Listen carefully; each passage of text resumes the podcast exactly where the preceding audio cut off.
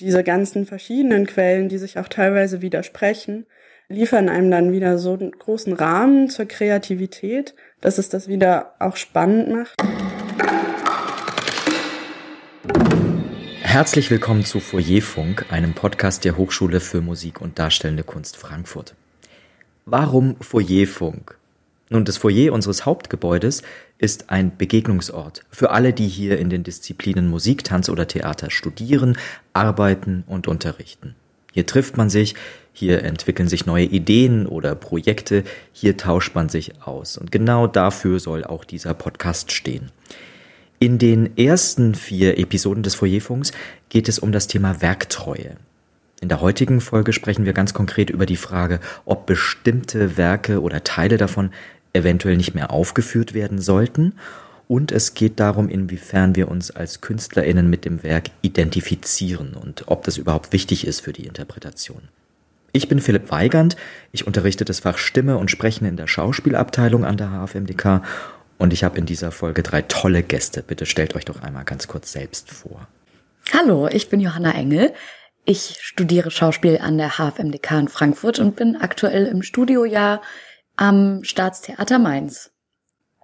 Hallo, ich bin Sonja Razun und ich studiere auch an der HFMDK in Frankfurt, Hauptfach Blockflöte und habe gerade meinen Master hier begonnen. Ja, und setze mich viel mit historischer Interpretationspraxis auseinander, aber auch mit neuer Musik. Hallo, ich bin Lukas Fels, unterrichte an der HFMDK zeitgenössische Musik, Musikvermittlung und Kammermusik und bin Cellist im anderen Leben oder ja, und hauptsächlich in einem Streichquartett für zeitgenössische Musik, dem Arditi Quartett in London. Steigen wir doch gleich ein ähm, mit einer vielleicht etwas provokanteren Frage, Lukas, an dich, der du so viel Aufführungspraxis hast, selber als Performer. Gibt es Werke, die nicht mehr spielbar sind? Gehört irgendwas verboten? Kann man sich über irgendwelche Sachen hinwegsetzen?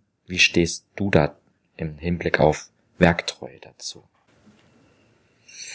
Nein, ich finde nicht, also verbieten sollte man nichts.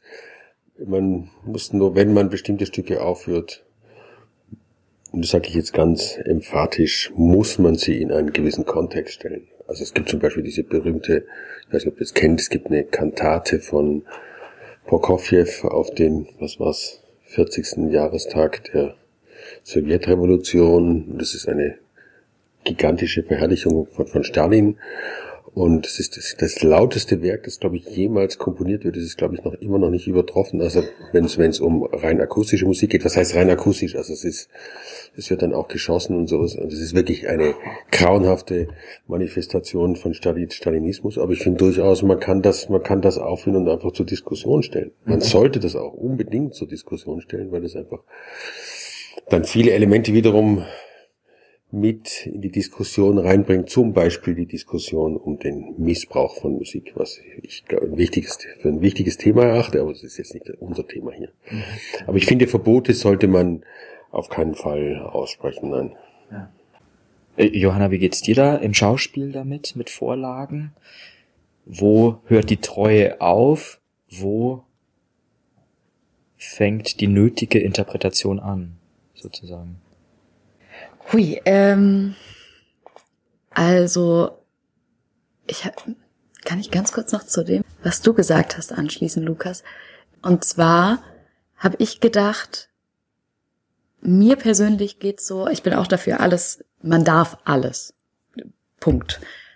Aber ich persönlich habe auch kein Problem damit, das ist dann oft bei AutorInnen der Fall, die eine bestimmte Vergangenheit haben, finde ich persönlich, warum sollten wir das noch bedienen? Ja, es gibt vielleicht ein Werk, aber es wurde von einer Person geschrieben, keine Ahnung, mir fällt jetzt nur, ich habe gerade letztens einiges zu Boto Strauß gelesen, der interessante Stücke gelesen hat, die wahnsinnig viel gespielt wurden, der auch, glaube ich, Preise über Preise bekommen hat Korrigier ja. mich, wenn es. Ja, nee. Okay. War sehr angesagt eine Zeit lang. Und der aber inzwischen eindeutig ins rechte Spektrum äh, zu verorten ist und äh, also klar und deutlich. Und da finde ich dann, habe ich persönlich kein Problem mit Cancel Culture. Weg damit. Brauche ich nicht. Auch wenn die Texte gut sind. Ich ähm, glaube, da gibt's andere AutorInnen, die Ähnliches aussagen. Vielleicht nicht mit den gleichen Worten, vielleicht mit einer anderen Geschichte, aber ähm, die ich persönlich lieber auf der Bühne sehen möchte und denen ich lieber eine Stimme gebe als solchen Menschen. Trotzdem, glaube ich, verbieten ist nicht richtig, außer die Texte sind super rechtsextrem, keine Frage, dann macht man das nicht. Ähm, genau, und deine Frage war jetzt, wo fängt das Werk Hast du, hast du eigentlich damit schon beantwortet? Ne? Also, dass es da eine klare Grenze auch einfach gibt. So. Das ist natürlich bei uns, wo wir so viel auf inhaltlicher Ebene immer uns bewegen und die formale Voraussetzung, wo es vielleicht die Überschneidung mit der Musik gibt, nur eine Säule von vielen ist. Deswegen vielleicht nochmal an Sonja meine Frage an dich, wie du herangehst oder wo du dich eh auch mit historischer Aufführungspraxis beschäftigt hast oder ob es vor allem auch Punkte gibt, wo du deine eigene Empfindung, deinen Interpretationswillen oder ja, den Enthusiasmus selbst damit frei umzugehen zurückstellst vor dem Werk. Gibt es das? Gibt es so Momente? Mm, also ich denke, ein Werk an sich kann nicht existieren ohne die Umsetzung eines Interpreten, sei das in der Musik oder im Schauspiel oder in den vielen anderen Kunstrichtungen, die es noch gibt. Und gibt einen gewissen Rahmen. Und natürlich kann ich das Werk nur verstehen, wenn ich weiß, was möchte der Komponist damit sagen. Und dazu muss ich wissen, wie hat der Komponist gelebt. Manche gehen sogar so weit, Franz Brüggen, ein Pionier der Blockflöte, sagte ungefähr, ähm, dass man sogar wissen muss, wie der Komponist gelebt hat, was er gegessen hat, was hat er angezogen, um wirklich alles zu verstehen. Das geht natürlich sehr extrem und das können wir gar nicht immer leisten, das alles zu wissen. Aber das macht es ja eigentlich so interessant, um wirklich verstehen zu können, was möchte dieses Werk uns sagen. Und natürlich hatte das Werk im 17. Jahrhundert eine andere Aussagekraft, als wir es heute haben. Und dann ist natürlich auch die Frage, warum setzen wir uns heute damit weiterhin auseinander? Vielleicht, weil es Teil unserer Kultur und der Geschichte ist und wir es gerne verstehen wollen. Und natürlich spielt dann aber immer der persönliche Ausdruck viel mit rein und gäbe es den nicht, dann müsste ja das Werk auch nicht fünfmal oder viel mehr aufgenommen und aufgeführt werden. Und aber gerade auch in der historischen Interpretationspraxis beschäftigt man sich viel mit Quellen, man liest Originalhandschriften und vieles ist aber damals gar nicht notiert, wie zum Beispiel Verzierungen, die man hinzufügt.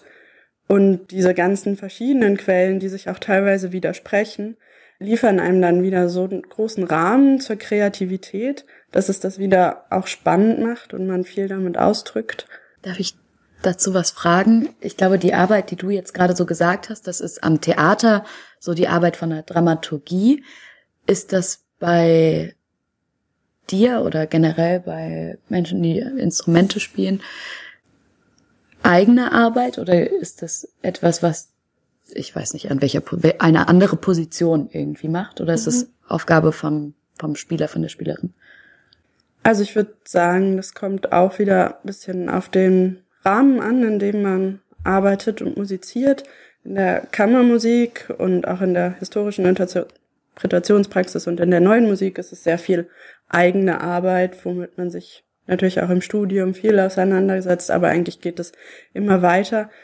Ich kann mir gut vorstellen, dass es ähm, vielleicht im klassischen Symphonieorchester manchmal schon man eher die Vorgabe bekommt vom Dirigenten, okay, dahin soll es jetzt gehen. Natürlich braucht man auch da sein eigenes Verständnis davon, aber da ist man nicht so frei. Also das, ja, also das, das spricht natürlich ein, ein, ein großes Problem an. Also das ist das große Problem, dass wir Musiker sind sehr sozusagen aufführungspraktisch orientiert. Also wir sind, natürlich hängen wir oder sind sehr gebunden an unser Instrument, wie weit wir das beherrschen etc. etc.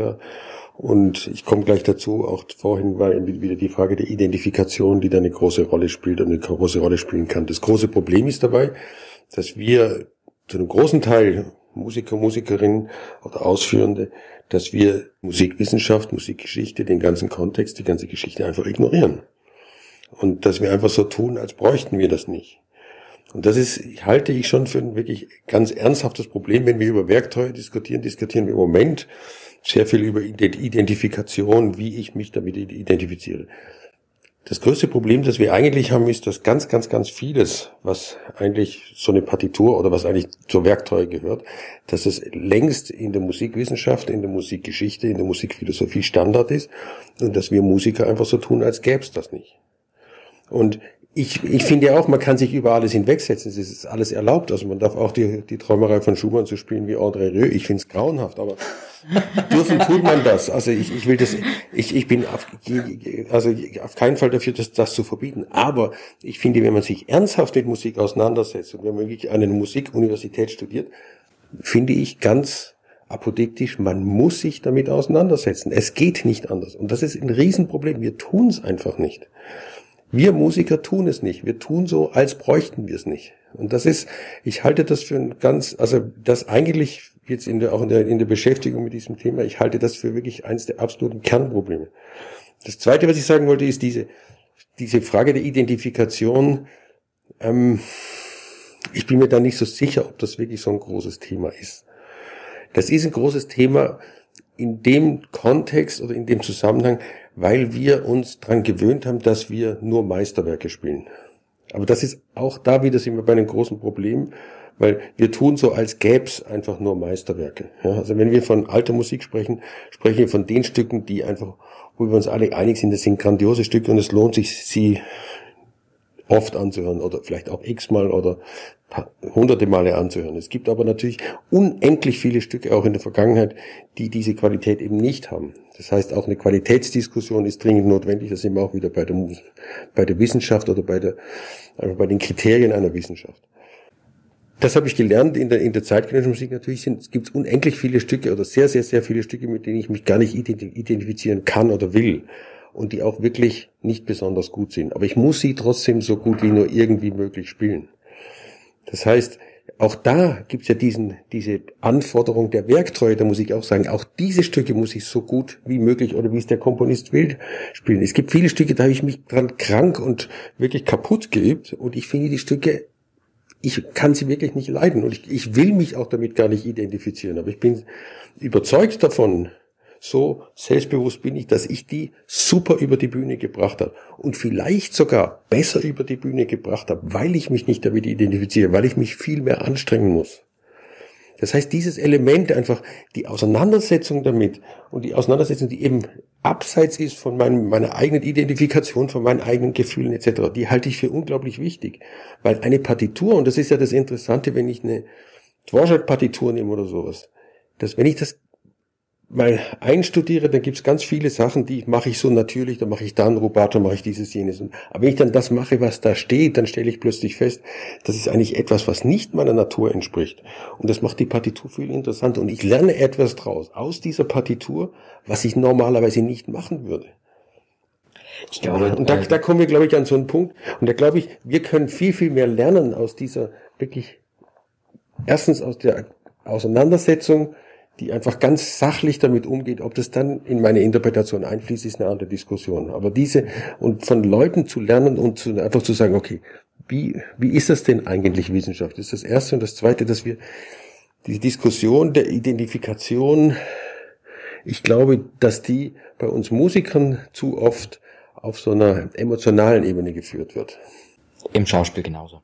Und ich möchte mit ich möchte dir beipflichten, auch in der Position als Lehrer, zu sagen, man darf den ersten, den zweiten Schritt nicht vor dem ersten machen.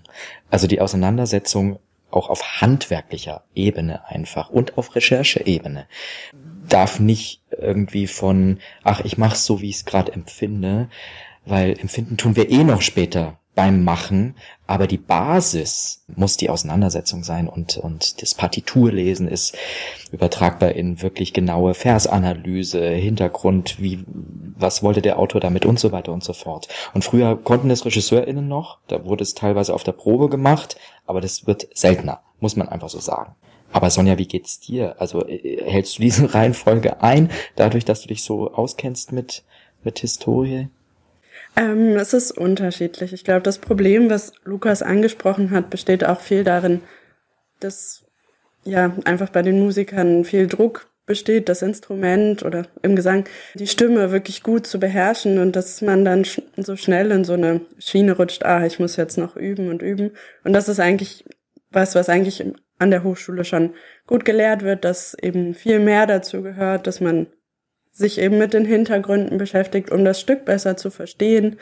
Und ja, dadurch setzt man dann auch andere Dinge gleich wieder um.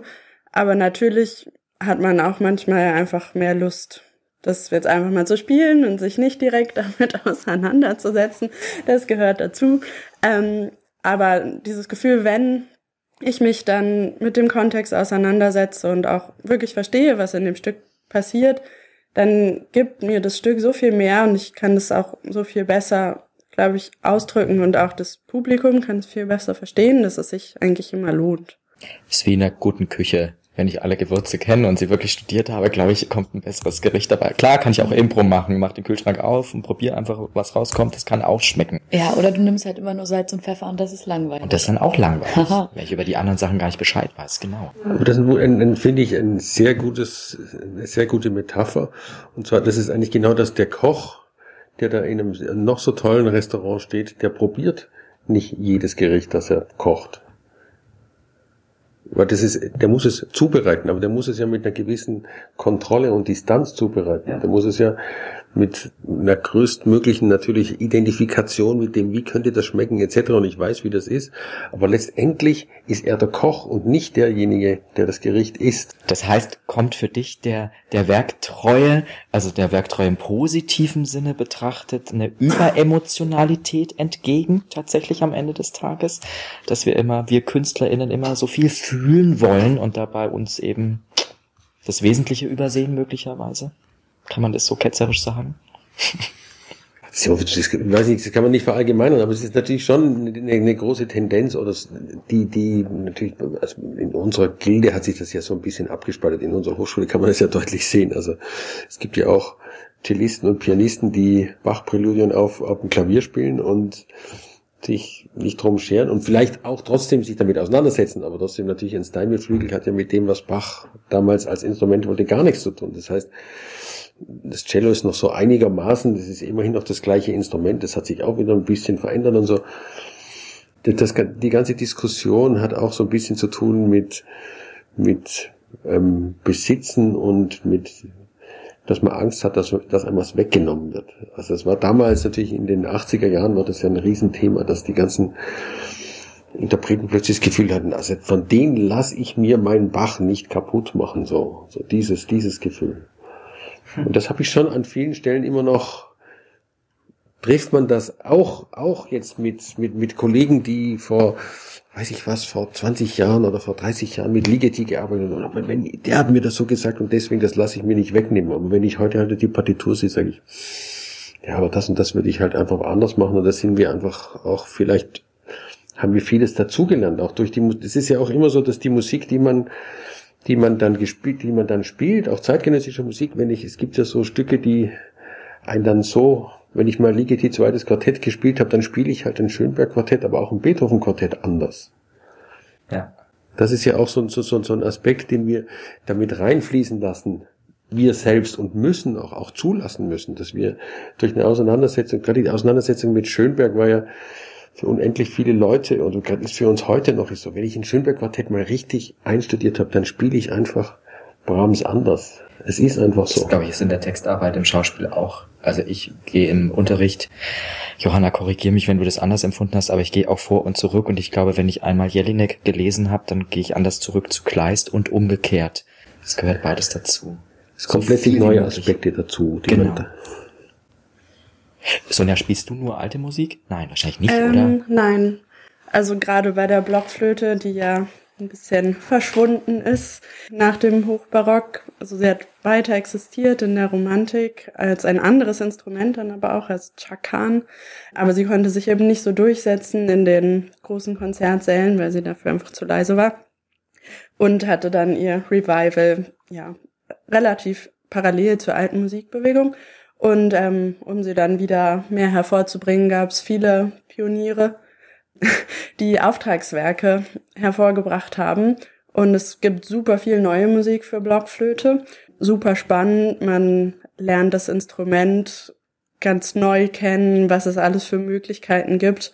Ja, und wie Lukas gesagt hat, ist es auch sehr anspruchsvoll und die äh, Texte, die man bekommt, fordern viel, aber es gibt einem super viel. Und es gibt irgendwie dann auch viel Parallelen wieder zur alten Musik, weil man sich wirklich gut einarbeiten muss und ja. Ich frage mich gerade ein bisschen, also weil du auch angesprochen hast, ähm, man lernt auch das Instrument nochmal ganz neu kennen, wie das im Schauspiel ist, Johanna, bei uns. Unser Instrument sind ja wir, unser Körper, unsere Stimme auch ganz vordergründig, zumindest im Sprechtheater, wobei ich das einen schrecklichen Begriff finde, weil wir ganzheitlich äh, performen. Aber nur ganz kurz nochmal, die alte Musik hatte ein Revival, ne, hast du gerade angesprochen, wahrscheinlich so 80er, 90er oder um die ja, Nullerjahre. schon ein bisschen früher, früher schon. An, schon so 50er, 60er. Ah ja. ja. Ich frage mich, ob sowas auch bei uns gibt, also ein Festival, Werktreue-Festival, weiß ich nicht, wo man nur noch Goethe ungekürzt spielt oder so. Glaubst du, das hätte eine Lobby? Also ich meine, durchgängig hat das ja, haben das die Anthroposophen gemacht in Dornach. Ja. Ah. Die haben das ja durchgängig immer den ganzen Faust einmal im Jahr aufgeführt. Das ganze Ding dann mit einem irrsinnigen Pathos, natürlich, also von Werktreue dann auf eine Art überhaupt keine Spur, weil es wirklich so diese ganz wahnsinnig pathetische und über interpretierte Form, also anthroposophische sozusagen Sprechweise ist, also so fast Sprechgesang dann.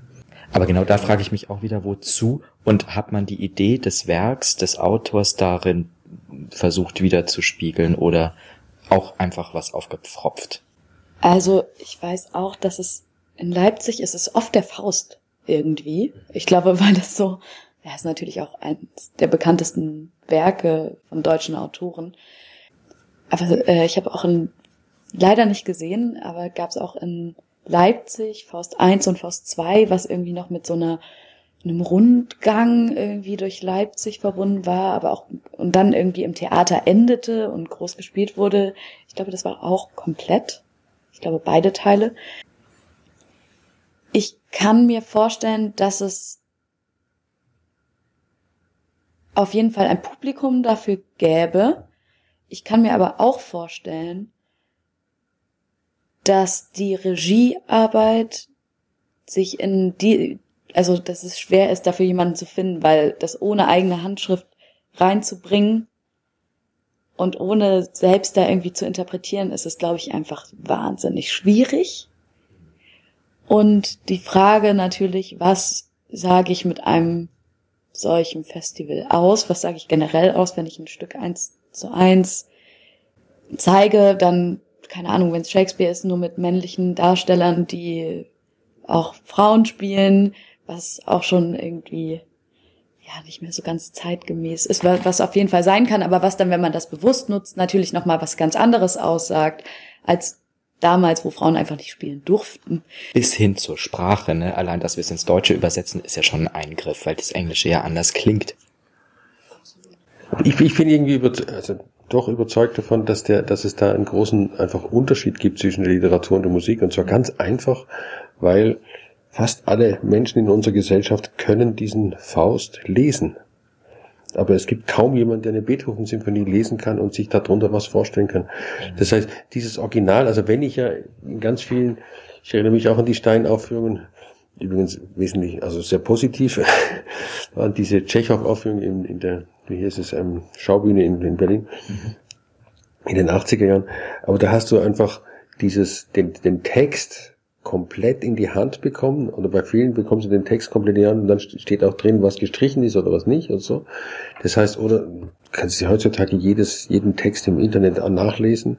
Das heißt, wenn ich ein Interesse habe, und ich glaube schon, dass es viele Menschen gibt, die das auch haben, die dann einfach sagen, okay, jetzt lese ich auch mal den ganzen Text, wie, wie, wie, wie war denn denn eigentlich? Das ist bei einer Partitur wirklich, das existiert nicht. Also das sind, oder? Das sind wirklich extrem wenige, die das machen, die dann mal eine Partitur irgendwie sagen, klar, Musiker oder Komponisten, aber jetzt aus dem Publikum glaube ich nicht. Und das ist eben dieses, finde ich, diese hochinteressante, das Element dieser sozusagen unglaublich klugen, abstrakten Notationsweise für Musik, aber die dann doch auf eine Art eine Geheimschrift geblieben ist. Und das ist eben in der Literatur was völlig anderes. Das ist die Literatur, das ist eine Schrift, die kann jeder lesen. Absolut. Gut, dann sind wir schon fast am Ende dieser Folge angelangt. Gibt es noch einen letzten Gedanken, der noch gedacht oder ausgesprochen werden muss? Weiß nicht, vielleicht, dass der Begriff Werktreue an sich auch schwierig sein kann. Wie nehmen wir den wahr? Seit wann gibt es den überhaupt? Vielleicht seit, ich weiß es nicht, den 20er Jahren, vielleicht auch erst später, funktioniert es dann so einen Begriff auf Musik anzuwenden, die viel früher geschrieben wurde und in einem ganz anderen Kontext auch stand. Für mich ein Gedanke ist, glaube ich, beim Theater wiederum, äh, wir haben jetzt viel über Identifikation ähm, von der spielenden Person, ob es Musik oder Schauspiel sei, äh, gesprochen und ich glaube, dass es beim Schauspiel auch noch mehr um die Identifikation des Publikums zu dem ganzen Stoff geht. Vielleicht ist das bei der Musik auch so, ich kenne mich da nicht so aus. Aber ich glaube, das ist dann nicht so elementar wahrscheinlich wie äh, beim Schauspiel. Ja. Ja, nochmal ein spannender Punkt. Was machen eigentlich die Spiegelneuronen in den unterschiedlichen Kunstformen? Wie werde ich eigentlich als Zuschauerin gefordert, mit einbezogen? Wie setze ich mich eigentlich ins Verhältnis dazu? Das ist vielleicht ein Thema für eine neue Folge. Vielleicht sollte eine Folge sein, die Werkuntreue. Und zwar wirklich in diesem, was ich vorher meinte, in diesem Kontext Missbrauch von Musik. Weil Missbrauch von Kunst ist ja ein riesiges Thema, was wir heute sehr viel diskutieren, auch kulturelle Aneignung zum Beispiel ist ein riesiges Thema. Wie gehen wir mit Kunstwerken um, die wir irgendwann mal aus anderen Kulturen, aus anderen Ländern gestohlen haben? Und dieses, diese Frage, kann man in der Musik oder sollte man in der Musik viel mehr stellen, als wir es heute tun? Okay, das nehmen wir mit. Vielen Dank für das Gespräch an unsere tollen Gäste. Vielen Dank da draußen fürs Zuhören. Und Feedback, Anregungen oder Kritik wie immer gerne an die E-Mail-Adresse podcast.orga.hfmdk-frankfurt.de oder über die üblichen Social-Media-Kanäle der HFMDK. Alle Kontaktmöglichkeiten wie immer in den Show Notes. Bis zum nächsten Mal im Foyerfunk.